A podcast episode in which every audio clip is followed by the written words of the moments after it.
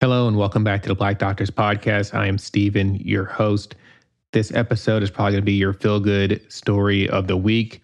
It features the Randolph family. They are a family of physicians that currently practice in Virginia.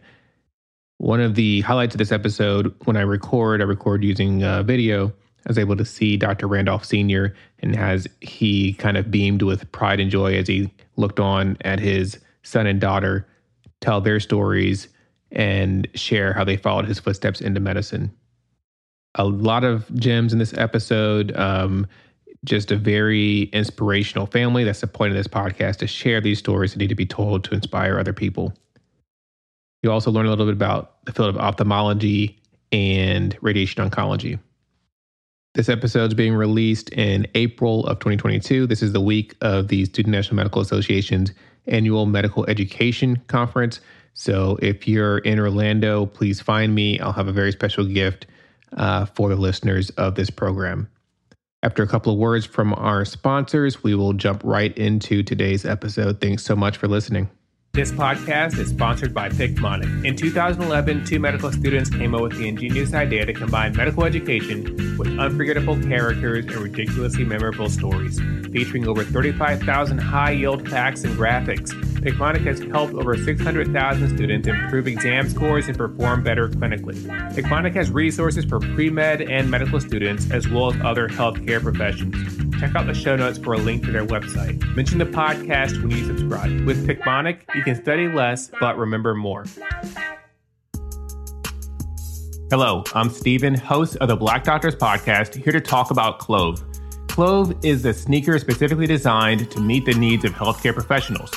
I have a pair, and I love how comfortable these shoes are, especially since I'm on my feet all day as an anesthesiologist. These shoes are perfect for the operating room because they are extra grippy and super easy to wipe clean at the end of the day. Purchase any pair of Clove shoes and compression socks. At checkout, use the code BDPXClove to get your socks for free. A $22 discount just by listening to the show. The Black Doctors Podcast highlights the stories of minority professionals with the goal of inspiring others. If you like what you hear, please subscribe and share with others, because the next generation can't be what they don't see. Tune in every Monday to hear our stories told by us. Hello and welcome back to the Black Doctors Podcast. I'm Stephen, your host. I'm so excited to be joined. This is definitely a first for the podcast. A family of physicians. I'm joined by the Randolph family, Dr. David Randolph Sr. and David Randolph II are radiation oncologists practicing in Richmond, Virginia, along with Jessica Randolph, who is an ophthalmologist practicing in Richmond, Virginia as well. They were recently featured in an article as how we cross paths, and they're here to share their inspiring story, what it's like to raise a family of physicians, what it's like to grow up in a physician household and become a doctor as well. So Randolph family, thank you so much for joining us. Thank you. Thank you for having us. Thanks for having us. Dr. Randolph Sr., I guess we'll start with you. Can you kind of share your story and your pathway to becoming a physician? Sure. I grew up one of 13 children out in the rural part of southwestern Virginia. I mean, we could look down the road either direction, and you couldn't see a neighbor. You just saw fields and smoke from people's chimneys who lived back over in the woods. And when I was a kid, I was very sickly. I had bad asthma. I've got bilateral hip dysplasia, so I had bad posture and was pigeon-toed, and I was just a very sickly kid. And I wanted to do something, and I suffered immensely. And I wanted to do something that would help other kids who were in my situation. So early on, I knew I wanted to become a physician, and I thought I wanted to become a physician, a pediatrician. So I ended up going actually to VCU undergrad, and then I went to Eastern Virginia Medical School. And while I was there, I thought I wanted to go into pediatrics and then switched into family practice. I ended up doing a residency in family practice. And then while I was in family practice, I met a radiation oncologist. And he kind of, just following him around and seeing how he handled his family, he was a good father. He He did homework with his children. He had his son's artwork on his office wall, and it was just a great example of how to be a father and how to be a physician. And I ended up following his footsteps. So after I finished my family practice residency, I did a second residency in radiation oncology. And while I still have the mic, I'll give a shout out to my wife, who also is she's a dentist, and she helped me raise these wonderful kids. And where did you do all these residency programs? So I did my family practice residency in a little town called Lynchburg, Virginia, which was actually about 60 miles from where I grew up, because I thought I wanted to practice in that area. And that was through the University of Virginia.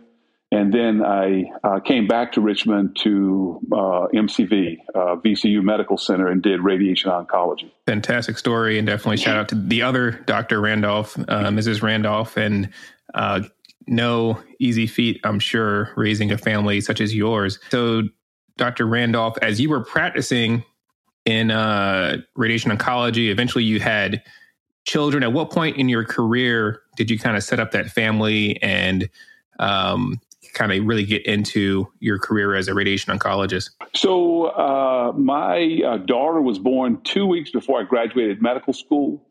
And my son was born, or my oldest son was born, my second year of family practice residency. And when they were born, you looked at them and said, one's going to be a radiation oncologist and one's going to be an ophthalmologist? It's no, my daughter actually was supposed to be the radiation oncologist, but she switched on me. But it was funny when David, when I was in medical school, and the first part of my family practice residency, Jessica, you don't know this, but I used to sign all my books David M. Randolph, MD, JD, and the JD meant Jessica's dad. And then when David came along, I thought he might become a doctor early on. So I used to write in my books, David M. Randolph Sr., MD, so that they would know the difference later on, that it was my textbook and as opposed to his. That's interesting. I didn't know that. I know. I've never told you guys this story before, but I'll show you the books. You can see all my old family practice books. Yeah, pull those books out. I don't think we use books anymore in medical school, but... I know, right? Yeah. So I guess we have to go in birth order. So Jessica, Dr. Randolph, the ophthalmologist... Can you talk about what it was like to grow up in a family that was, I'm sure super, super busy between dentistry and medicine? At what point did you decide that medicine was the career you wanted to go into? I think probably pretty early on, and my dad can co-sign that. I think everyone goes through the marine biology phase, and I wanted to be an Egyptologist for a long time. But I think medicine was sort of inevitable in a lot of ways. It really aligns with a lot of my core values and things that I'm interested in and passionate about.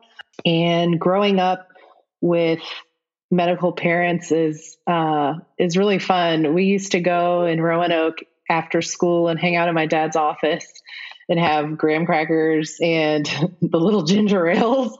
It was so much fun. And we could, walk around and meet the patients. And it was, a really open environment for us to sort of kind of experience things. At that point, we were so young that I don't think I really appreciated a lot of what I was seeing and witnessing. But it was really cool. And it was a good experience that made me kind of solidify my decision to go into medicine. And, I think we were all busy. You said something about us being busy. Like my brother played a sport a season. I played a sport a season. Our younger brother played a sport a season. So everybody was always on the go. Which sports? I ran track and I did volleyball and basketball. David did basketball. What else did you do, David? Cross country, tennis. Oh, man. And then we swam in the summer times. And one season of football. Yeah. One very, very brief season. Yeah. And so we hit him, David. No, I don't think so.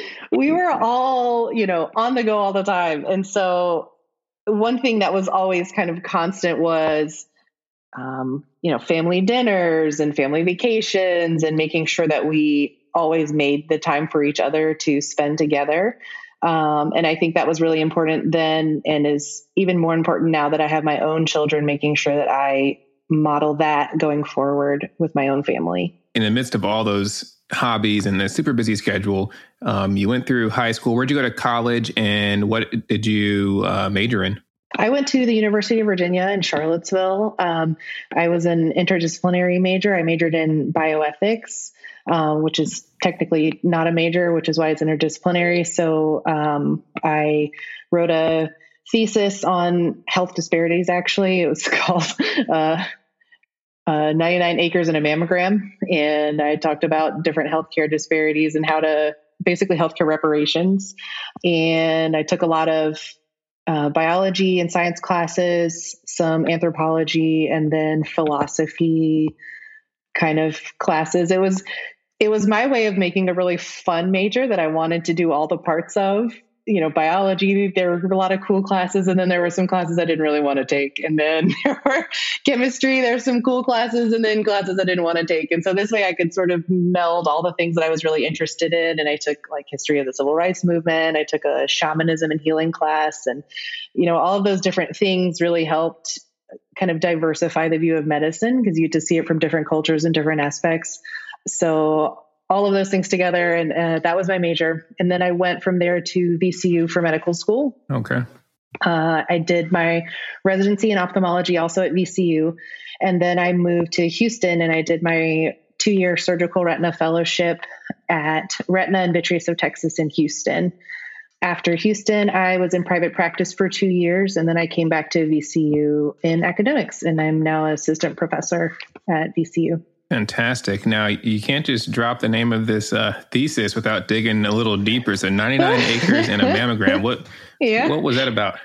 At 40, what's the saying? 40 acres and a mule, 40 acres and a mammogram. That's what it was. It's been a long time since I thought about this. I bet. Yeah, I have it somewhere. Might be at your house, Pops. It is. It's in my study. There you go.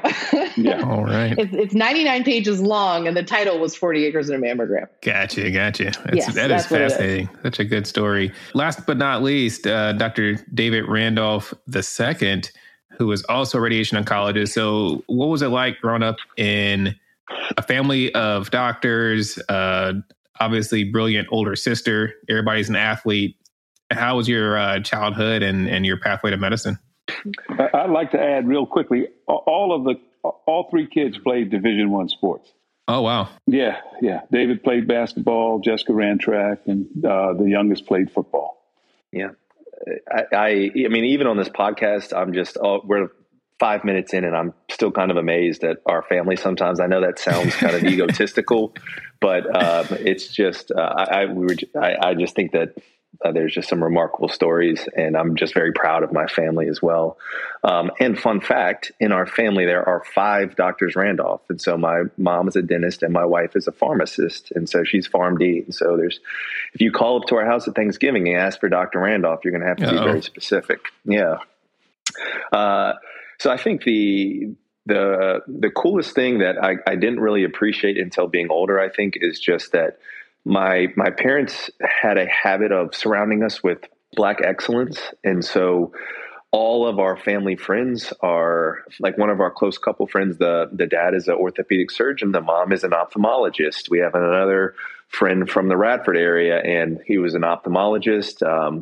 Another close friend is a PM&R doc. And so growing up, honestly, the cool thing is that it became the norm. It's just that seeing very high achieving Black excellence is just kind of what you are accustomed to and essentially what's expected. And so I personally never felt any pressure at any point. And my parents were very clear about this. They always told me, do whatever you want to do. If you want to be a janitor, just be the best damn janitor that is there. And so I always appreciated the fact that I had options, and they just wanted me to, whatever I did, put my heart into it and try my best. And so it was it was a wonderful environment growing up as a child in medicine. Even just, we grew up in a relatively small town. I mean, not like my dad's small town, but Roanoke, Virginia is not a very big town. And so we would go out to eat, and at any given point, we would interact with patients from either my mom or my dad, and just to see the patients interact with them and to have that, and to see that level of admiration, and to be able, it was almost palpable, the difference that both of them were able to make in their patients' lives. And so it was always, that was always something that I wanted, not in a selfish way, but just to be able to impact another's life in such a meaningful way. And to this day, I don't think there's anything more meaningful that anybody can do besides restoring your health. And so if you don't have your health, you don't have anything. And so that is where my desire to get into the medical field arose, is seeing that interaction with my parents and family, friends, even for that matter, at a very young age. And jumping ahead, I do think that that's one of the keys to helping with the healthcare disparities, is to make that more of a norm. If it's just very hard for that to get that exposure to young kids, especially young kids of color, that, you don't have to just go to the MBA or rap. Yes, you can be a successful physician. And that's why we all try to go out into the community and speak and help as much as we can and get that exposure at a young age. Yeah. Over the year and a half I've been doing this podcast, I was like, I need a catchphrase or a buzzword, because that's what everybody has. And then it didn't really come to me till about a year in. And I started realizing that the one thing this provides is representation. So representation matters. Obviously, yep. Not the first person to say that, but clearly, representation had a huge impact in your lives. And hopefully this podcast can continue to further the reach of that representation. Absolutely. The one difference that I'll say is just that, my sister said it was cool going to my dad's office. I was a little bit younger and I thought it was the most boring thing ever, just because when you're, 8 years old, you can't really appreciate radiation oncology. I mean, most adults don't even appreciate radiation oncology, but that's what got me started into Marvel comics. And so I'm not a new age Marvel fan. I was reading the comics, and I still have my comics from the 90s. And even Jess, we still have our X-Men cards. So I would go to his office, and I thought it was cool because I got to read my X-Men comic books, just for the record. David, you should tell them about your volunteer work with Big Brothers. Sure. I think that's very important. Yeah. I just think it's a great way. I think it's a great way to help. Yeah. Well, our family was raised with a strong altruistic background. At Thanksgiving, we would go to the food shelters and, give out Thanksgiving dinners. And it's just something that's always been a part of our lives. And so from the moment I went into college, I started volunteering at a local organization called CHAT, which is basically, honestly, an after-school science and math program for especially people in the inner city area, really the inner city projects of Richmond. So I volunteered with that throughout college and med school, and went away for residency, and then came back to Richmond. And it turned out that just with the hours I worked, I couldn't volunteer at that CHAT, Church Hill Activities and Tutoring Program, anymore. And so I looked for another outlet, and I ended up joining Big Brothers Big Sisters. And I have my little brother, Marquis, who's the man. And it's just awesome because I get to interact with him on a daily basis and get him some early exposure into medicine, and try to put some plugs in his ears about medicine and other STEM careers. And even I get to the opportunity to put him in little science and math programs in the summertime to get him that early exposure. And so it's been a very enriching experience for, I think, both of us, especially me. Yeah, so important. Can't understate how big of an impact we can all have, and those that are kind of falling behind us. So David, where did you go to undergrad, medical school, and residency? Yeah, so undergrad, I did University of Richmond. I got an academic scholarship there and walked on to the basketball team for a couple years. Then I went to VCU for medical school, did my intern year, because radiation oncology is 1+4. And so 1 year of internal medicine or surgery. And then I did my 4 years of radiation oncology at Wake Forest. And then as fast as I could make it back here, I came back and begged my dad for a job. So here I am. He didn't have to beg. We recruited him hard. Yeah, he of all the people we saw, he was by and large the best pick we could have had. Yeah. So the office isn't so boring anymore. No, definitely not. No, I went into medical school thinking I was going to be an orthopedic surgeon. I will tell you that, but operating room is not for me. And I found my way back to radiation oncology. I'm the opposite. I went in thinking I was going to do radiation oncology, and the operating room is where I should be. So I switched to ophthalmology. Oh, man. So Dr. Randolph Sr., you started, what year did you start practicing radiation oncology, and kind of how have you seen the field progress from then till now? So I started practicing in 1989. When I finished my radiation oncology residency, I think there was, and I may be exaggerating, but I don't think so. But I think in the country, there may have been like 10 Black radiation oncologists. There were just very few. And like I said, that may be an over-exaggeration, but I don't think it is. It's not far. It's not far from the truth. And then so now it's, I am beginning to see with people who are, calling, looking for jobs, and just talking to my friends that there are many more practicing Black radiation oncologists. Now, so that's one thing. The field itself, of course, has just changed dramatically. If you would have told me while I was in residency that I could do the things I can now with IMRT and high-dose rate brachytherapy and some of the procedures we do, I could not have believed it. I wouldn't have believed it. The field has really changed over the years. Yeah. So, David and Jessica, we're not going to leave you out of this. We got to dig into this radiation oncology practice a little bit. So, David, can you explain kind of what you and your dad do day in and day out to treat patients? Yeah. So radiation oncology is, honestly, exactly what it sounds like. So we actually use high-powered focused radiation or X-rays, typically X-rays, to actually treat cancer. There are some benign or non-cancerous disease processes that we do treat as well. But that's essentially what it is. And so whether we are using what we call our gamma knife, which is using gamma radiation, with a special machine that is designed to treat with over 192 little beamlets of pinpoint radiation less than a millimeter to treat something like a motion disorder, or if we are doing actual radiation to treat a brain tumor that's in an inoperable location because it's along the motor strip, we can actually kill cancer cells with pinpoint precision. And the benefit is because we're not actually operating, we are able to spare the normal tissue that is surrounding. And so we're able to kill cancer cells while sparing the surrounding tissue. So another big application of this is with lung cancer, for example. And so before, if you had lung cancer, if it was operable, you got surgery, that was your only option. And now we have something that's called stereotactic body radiotherapy, or SBRT, in which we're doing 5 high-powered radiation treatments to a tumor in somebody's lung based on what we call 4D imaging, which is literally we make a movie of how the tumor moves while someone's breathing, and we're able to track the tumor that entire way and deliver pinpoint precise radiation and kill the cancer with greater than 95% efficacy. And so it's a pretty, I think it's, I'm biased. I think it's the coolest field in the world, second only to retina surgery, of course. But it's just remarkable, the things that we do. It truly is. How does you tell me that this gamma knife or these radiation beams will go through the skin and attack just the tumor cell? Like, what about everything in between the skin, the bone? Yeah.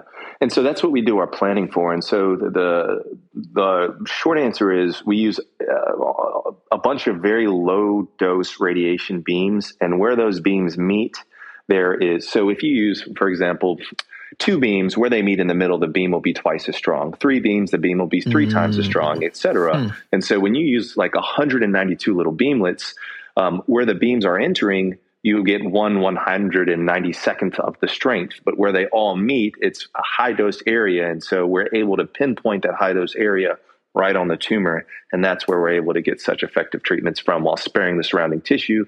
The surrounding tissue gets low doses of radiation, but it is essentially a negligible amount. I wondered that probably since medical school, and I always felt it was a dumb question, so I never asked it. But thank you for explaining that. That is brilliant. Yeah, thank you. I wish I came up with it. Oh, man. So, Dr. Jessica Randolph, let's talk about eyes.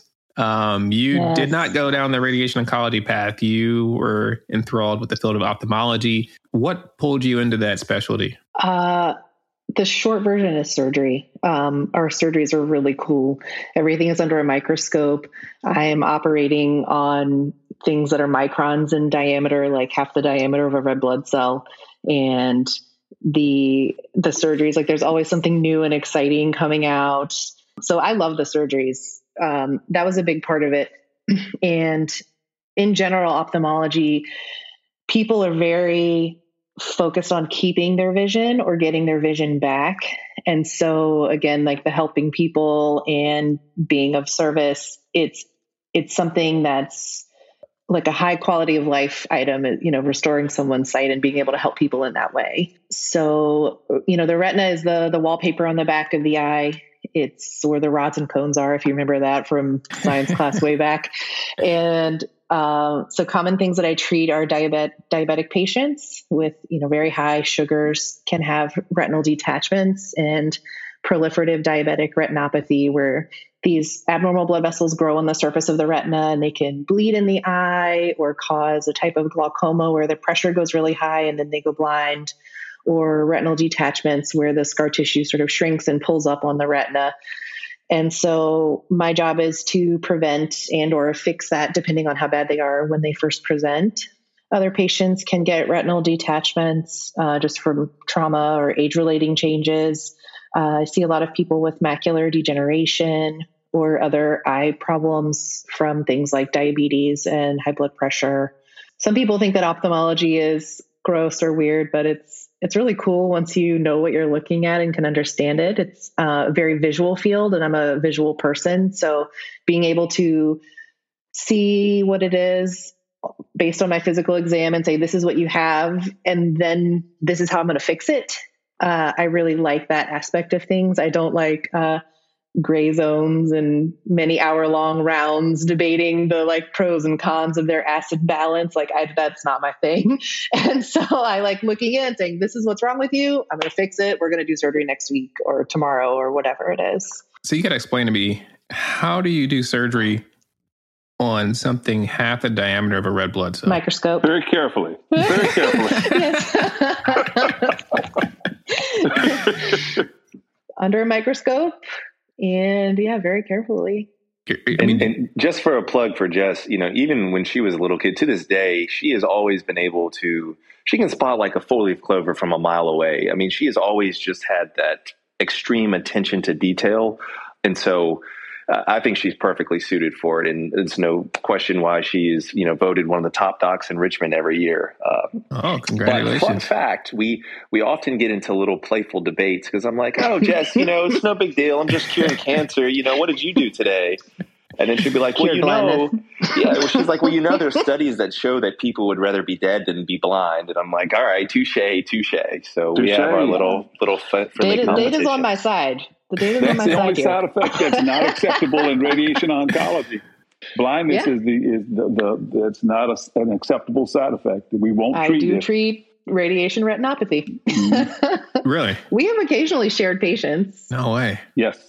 A couple eye tumors that I diagnose and send their way or vice versa. And so you say you will not treat that if it's going to cause blindness? Yes, there is. That's the one unacceptable side effect in radiation oncology. Yep.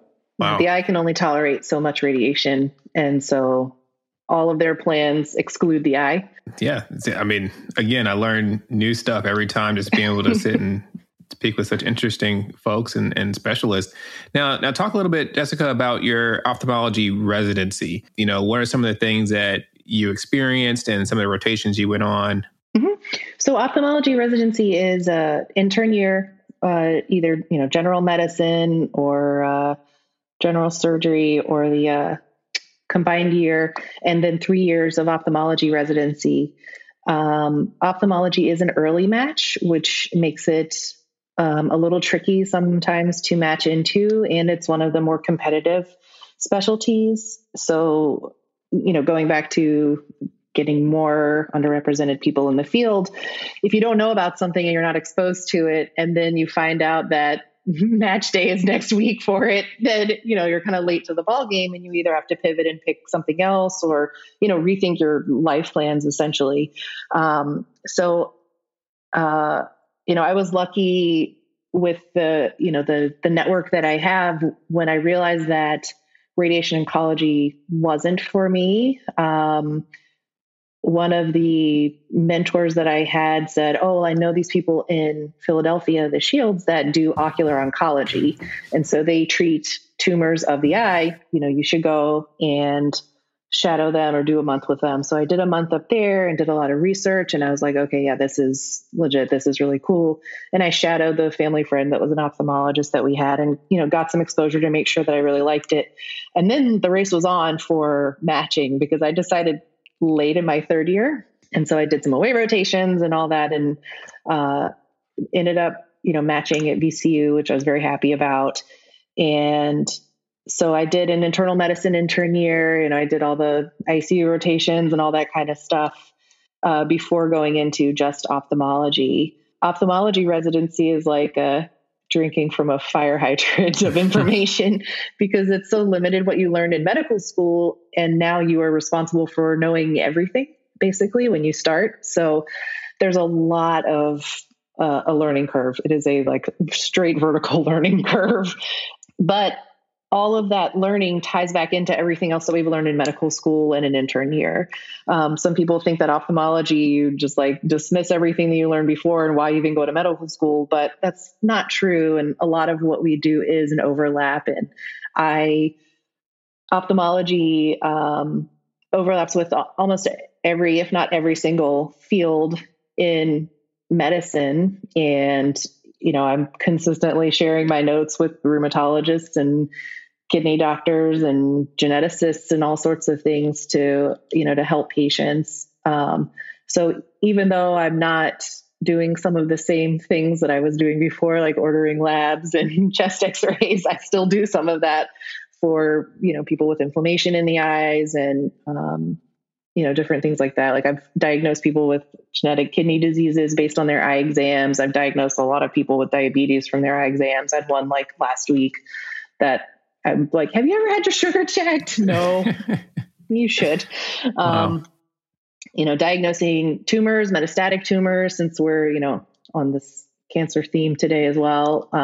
You know, all of that can show up in the eye. Inflammatory conditions like sarcoidosis and rheumatoid arthritis can show in the eye. So there's, you know, there's a lot going on in that little space. And it's all still very relevant to general medicine.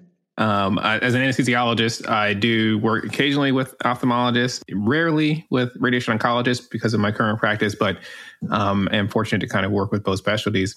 I recently did anesthesia for a corneal transplant, which I hadn't seen one of those before. It was pretty cool.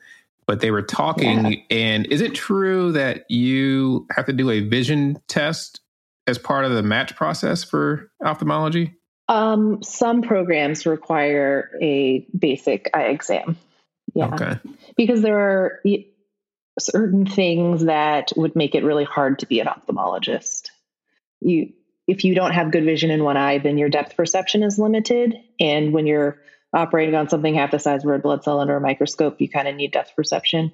So yes and no. It's not a strict rule, but some places do. But poor vision is okay. I mean, if it's correctable with glasses or contacts. Okay. There's still a chance. No. Okay. You have to be able to, one of the things we say in surgery all the time, you have to be able to see it to fix it. That's a good rule of thumb to have. Yeah. Awesome. Thank you so much for sharing such an incredible specialty. You know, we've kind of mentioned it before. One of the reasons that we're here and talking about our respective careers is that there is healthcare disparities that are rampant across our country. So Dr. Randolph Sr., can you kind of talk about healthcare disparities that you've seen throughout your career and together, you know, what can we do to help solve these issues? Well, well, first of all, when I went to medical school, there was one African-American female and there was probably about 4 other African-American males in my class. And we all went through. Then, you know, fast forward to when my son graduated medical school, there was him and another guy. And then the year after him, I don't think there were any African-American males in his class, right, Dad? There The year after I think the year after you graduated, there were. There may, I don't think there was any, but then the year after that, there was about four, I think. Yes, the number of, just from what I've seen, and my children will probably be able to comment more on this, but the number of African-American students going into medicine seems to be falling off significantly. And I'm not so sure why that is. I know there's an issue with mentoring. I don't think there's enough mentors in college that are mentoring our children to go into medicine. Yeah. And David and Jessica, what have you guys experienced and seen along the way? So for me, you can look at this in two different ways. And one is the disparity among the health professionals itself and the number of, Black and underrepresented minority students entering medical school and matriculating and, taking residencies and all that kind of stuff. And then also the health disparities regarding our patients. And so on the healthcare doctor end of things, it is harder. The old adage, you have to work twice as hard, and be the first one there and the last one to leave. All that stuff is still very true. There are still, I have a group of medical students of each year of medical school that I'm this coaching role for them. And I still hear about issues where they get marked down on their feedback and stuff like that. And they're like, this seems really, not right. And I think it's because of racially related things and not because of my actual work.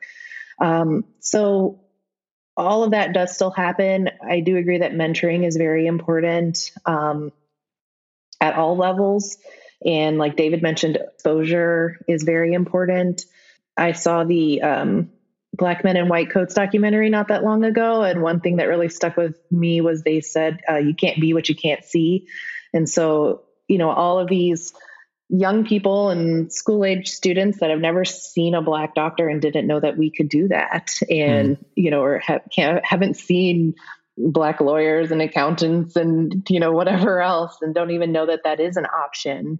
And so I think exposure is very, very important. And things like David is doing with the Big Brothers, Big Sisters, and showing up for things like health fairs and, kind of basic community outreach things so that those students can see people who look like them. And then on the patient-centered side of things, even research studies are biased against underrepresented and historically excluded people.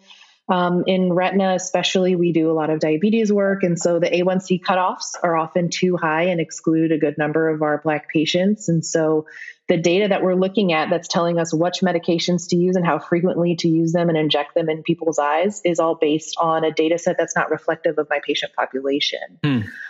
So there are now, in the wake of the George Floyd racial, whatever you want to call it in America, people are starting to be more vocal about addressing these things. And I've been on some kind of papers and boards and things like that, trying to move the needle in that direction. So I think some of that is happening. I've heard of, in dermatology, there's a movement now to talk about things on skin of color, which has never been done before. And there was a viral medical illustration of a pregnant Black woman with a Black fetus in it, which has never been seen before because all the medical illustrations are white skin. And then in medical schools and teaching universities, how are we teaching our students? How are we showing them what is the appropriate way to talk to certain people or to assess for socioeconomic factors? And, we say dumb things like patient was non-compliant with their medication, but why were they non-compliant? Because it's too burdensome to take an eye drop 8 times a day when you have, children and a full-time job and you're a single mom or whatever. What's their real issue? Because most of the time it's not the patient's choice to just neglect their health. There's got to be something else. And so, really getting to the root of the problem for patients. And part of that is having Black faculty represented in schools. Black faculty tends not to go into academics. They tend to not stay in academics. The support isn't there. The mentoring of Black faculty isn't there. And so a lot of times people leave academics in general, and then it further contributes to the disparity between students and educators. There's a lot. There's a lot of reasons. Oh, yeah. Yeah. A lot of things to fix. Yeah. And piggybacking off of that, I mean, not to belabor any of these points, but I do think I truly feel that early exposure is the key. And I know that even at the college level, Jess and I are fortunate to live in Richmond, where there's, you know, University of Richmond, VCU, and even UVA is not too far away. And so there have been multiple panels that I said, hey, Jess, you know, come join me on this panel. We're going to be talking to undergrad students about how to get into medical school and vice versa. And fortunately, I have still a very strong pipeline with University of Richmond. And so at any given point, at least in pre-pandemic times, I had anywhere between about 3 to 7 students shadowing me, you know, at my job and getting them. And I have no problem saying I specifically target students of color that are interested in medicine to make sure that they get that exposure because, you know, there's just a lot of barriers that are in place. And that's what I wish that more people had understanding about, just an empathy for the different challenges that surround people of color. Jess was alluding to this as far as, you know, what's the issue with why the patient is non-compliant. And, you know, one of the reasons why I'm so quick to give back is I feel like it's my duty. You know, my parents busted their asses to put me in a position where when I was in medical school, I didn't have to worry about getting a second job or getting a job. So I could focus all of my time and dedicate it to studying. And unfortunately, especially for a large part of people of color, that's not a reality for them, whether it be undergrad or sometimes even high school. And so they can't dedicate the time that they need to focus on studies because of the other environmental factors that are in play. And so, you know, I wish I had a better solution. I do think that there are slowly some changes that are occurring. I just saw today about the SAT is going digital, and they are shortening in, the length because, you know, the SAT is really just, you know, I don't need to lecture anybody on this, but it's really just a matter of, you know, if you can, you know, buy a fancy tutor, or if you once again can afford to just sit down and study for the SAT. And so it's really a measure of privilege more so than aptitude. And so I think things like that, and even in a lot of ways, like the MCAT, you know, I'm very anti-standardized test. Part of that, I'm biased. I'm not very good at standardized tests, even though I tried to study very hard for them. Same. Even like your step one board exam in medical school, they're changing that to pass fail. And I think that has the potential to open up a lot of doors to people that, you know, might otherwise not have the board scores they need to go into ophthalmology on their step one, when before that was that big hurdle, which once again, there's just a lot of factors that play into that. It's not just a metric of your intelligence. And so early exposure, and I think especially in schools of color, getting them exposed to STEM programs at a young age is going to be a key to helping improve things as well. Yeah, David, I don't know if you knew this, but a lot of the research on USMLE Step 1s and how different like racial and diverse backgrounds have different average scores was in radiation oncology, actually. I believe it. Yeah. And wow. So that's, you know, ophthalmology, we're sort of faced with an interesting position because we're early match. And so Step 1 was kind of all we had numbers wise to go off of. But now that Step was going pass fail, you know, it's definitely a win in terms of equality and diversity, but it makes our jobs a little bit harder on the application committee, trying to figure out who then to bring for interview and how to stratify people. And just I view it as a challenge. I get that there's changes, but it seems like there's kind of a war on affirmative action in a traditional sense. Because, you know, when I went to University of Richmond, I was a merit scholarship for it. I mean, it was a black scholarship kind of period. And now that scholarship has adapted to change the definition to be more inclusive. And so when I go back and see my old scholarship, it's, you know, it's people from all walks of life. And there's a lot of different disparities. Diversity. Yeah, forms of diversity. It's not just a matter of skin color, but I definitely think that being a person of color, an underrepresented person of color in the United States, is a unique experience all its own. And, you know, I'm not trying to go down this because I know that my dad can, you know, have stories for days. But even I remember I was chief resident in radiation oncology. It was a long day. I was studying for boards, and I was leaned back in my chair, and I was just kind of had my head back because I was in between practice tests. And my white attending comes in the room, sees me leaned back in my chair, and he says, "I bet you drive your car like that too," and then walked out. And I was just like, bro, what the hell, man? Like, and to his testament, like, he did come back and apologize. But it's, you know, I also went to school in the South. I went to school in North Carolina. But it's, once again, I'm not going to trade stories with my dad because he'll tell you some stuff that'll just make your blood boil. But it's just, it's like, bro, it's 2016. Like, why did you feel the need? Like, where did that come from? And so I think that a big part of moving forward, especially in healthcare, is there have been studies looking at the inherent bias against people of color and that people are not aware of it. And like Jess was saying, outcomes are always worse in people of color, but especially is true in cancer. Per capita, you know, survival is 3 times lower on average than white counterparts for the same stage disease with cancer. And, you know, why is that, as Jess alluded to? And so we've got a long way to go. And unfortunately, I don't feel like the racial climate in America right now is the moral arc is bending towards justice right now. I'll just put it that way. But, you know, we'll see what happens in the future. Not to be a cynic.